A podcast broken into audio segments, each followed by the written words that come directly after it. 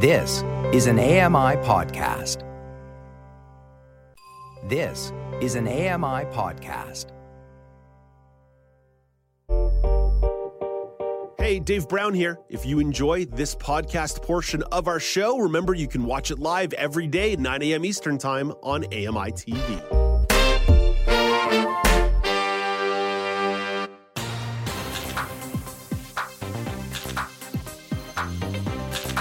Welcome back. This is Now with Dave Brown on A M I. I'm Mike Ross, along with Michelle McQuigg and Jyoti Gupta. It's our Friday news panel.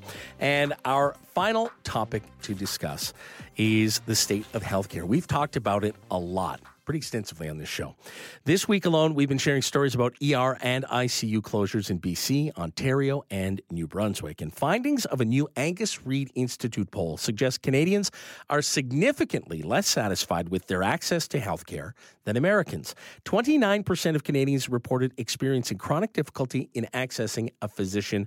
Only thirteen percent of Americans said they experienced significant difficulty accessing care.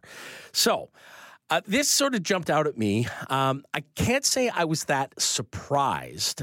Um, I'm just kind of sitting here and thinking, okay, um, we're, I think in, in my lifetime, probably a good twenty years now into discussing difficult access to healthcare.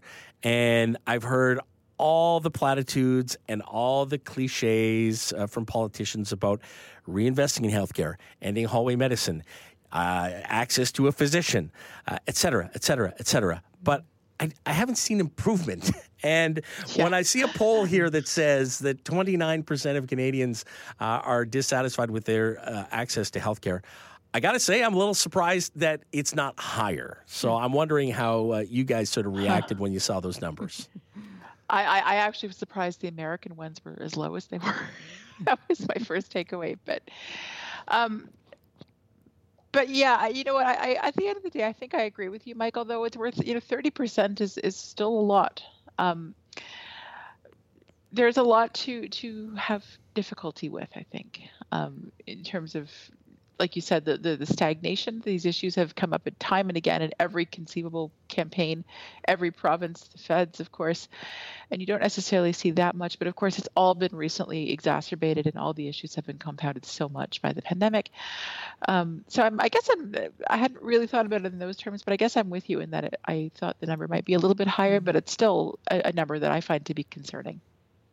Julia? Yeah, it's definitely a concerning number. Like Michelle, I was actually quite taken aback that the U S numbers were so close, were so low. But I think um, for me, I wouldn't make too much of it, uh, just because the poll was conducted after two plus years of pandemic, and the pandemic is the straw that broke the camel's back when it came to the healthcare system. There's a lot of stress and strain on the system. Not to take away from what either of you was saying, that there are perennial problems with the healthcare system that have not been resolved.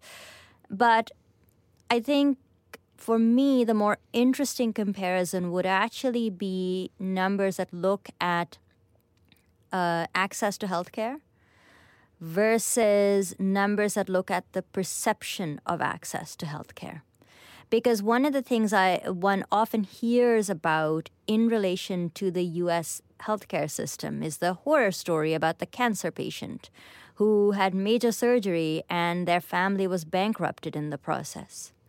We have a lot of problems with our Canadian healthcare system. I will not be an apologist for the system, and I am not in support of the status quo. Things needed to change yesterday. Mm-hmm. But I have not heard a single account of a Canadian family going bankrupt because the medical bills had piled up. And that is yeah. not a small yeah. thing. And, and, I strongly and, agree. And I think it's also worth making a distinction between acute care and more chronic issues when discussing the Canadian healthcare system. Right. I'll, I'll let Mike talk, but I'll come back to that. Yeah, I, all I wanted to say was, uh, Jyoti, you mentioned the pandemic, and that's a very uh, important caveat to mention. And I, the only thing I'm going to say about the American number being so low is I wonder how many people polled have insurance, right? Mm-hmm. Because if you've got insurance in the United States, That saves you a lot of headaches. Now, I'm not saying it, you can't go bankrupt, and, and it's it's not tremendously expensive for some people to have insurance and to maintain that insurance. But I wonder how many people polled had insurance versus didn't. Because if you don't have insurance, I mean, it's not even a question of having difficulty accessing healthcare. You probably don't have healthcare, right? Unless mm-hmm. it's it's an absolute dire emergency situation, and even then, uh, you know, I've, I've We've all heard horror stories about people being, being asked for their insurance card as they're lying on a table in in an emergency room. Mm-hmm. Um, but that's the the big one for me, and we've seen this through uh, through COVID, is emergency access. Um, you know, the, the emergency rooms that are just absolutely overrun. And yet, I think we're missing the boat big time. Mm-hmm. When we have the ability to have what what I have in, in, in my town of Ajax, and, and many places uh, in Ontario and, and, and across the country have urgent care clinics. I don't think we define well enough what should be treated at an emergency room mm-hmm. versus an urgent care clinic. And I would love to see a, a, a sort of a re-examination of the model and more investment into urgent care clinics being run twenty-four hours a day, and sort of diverting away from an emergency department things that could be taken care of at an urgent care clinic. That one, like, like to me, that's kind of low-hanging fruit, and I don't understand why we haven't dealt with something like that before now. Michelle? Yeah, I mean, that is definitely um, a very pressing concern right now with all the E R closures that we've been seeing over the summer in a number of different places. Another one that I find is, is coming up with increased urgency now is a lot of rural care and models for delivering rural care. You know, we've seen community health team kind of models where various professionals cycle in and out of the community more regularly rather than having uh, specialists who live on the ground in some of these places. Um, a, a lot of those conversations are happening now, but as you pointed out off the top, Mike, uh, conversations around healthcare can go on indefinitely and don't necessarily need lead to immediate action. Yeah, and, and that's why I would say that, you know, the, the last question that I had was, how do we feel about the future of healthcare in Canada? And like I, I don't know how to feel about it. Like I, I, I don't even, other than, than than disappointment, I don't know what else to say about it right now, mm-hmm. because I just feel like the, the the tires have been spinning on the whole question of healthcare for so long. It feels like like. Can we ever get out of this rut? I don't know if we can. And so so the, the future for me is is kind of cloudy, kind of murky. And and I feel like a lot of people are, are in that same boat. Wow. Hard to believe three segments have come, have gone. It has been fantastic talking to you both. Uh, some great topics here today. Thank you both for the subjects you brought forward. And thank you for the conversation today. Really appreciate it. Thank you.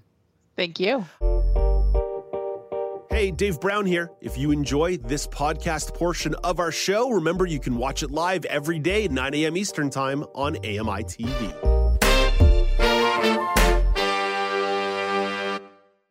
This was an A M I podcast. For more accessible media, visit A M I dot C A. Hi, I'm Ramiya Amuthan. Join me weekly for A M I Audiobook Review, the podcast that explores new titles, introduces us to famous narrators, and updates what's hot at the Center for Equitable Library Access. Download episodes of A M I Audiobook Review from your favorite podcast provider.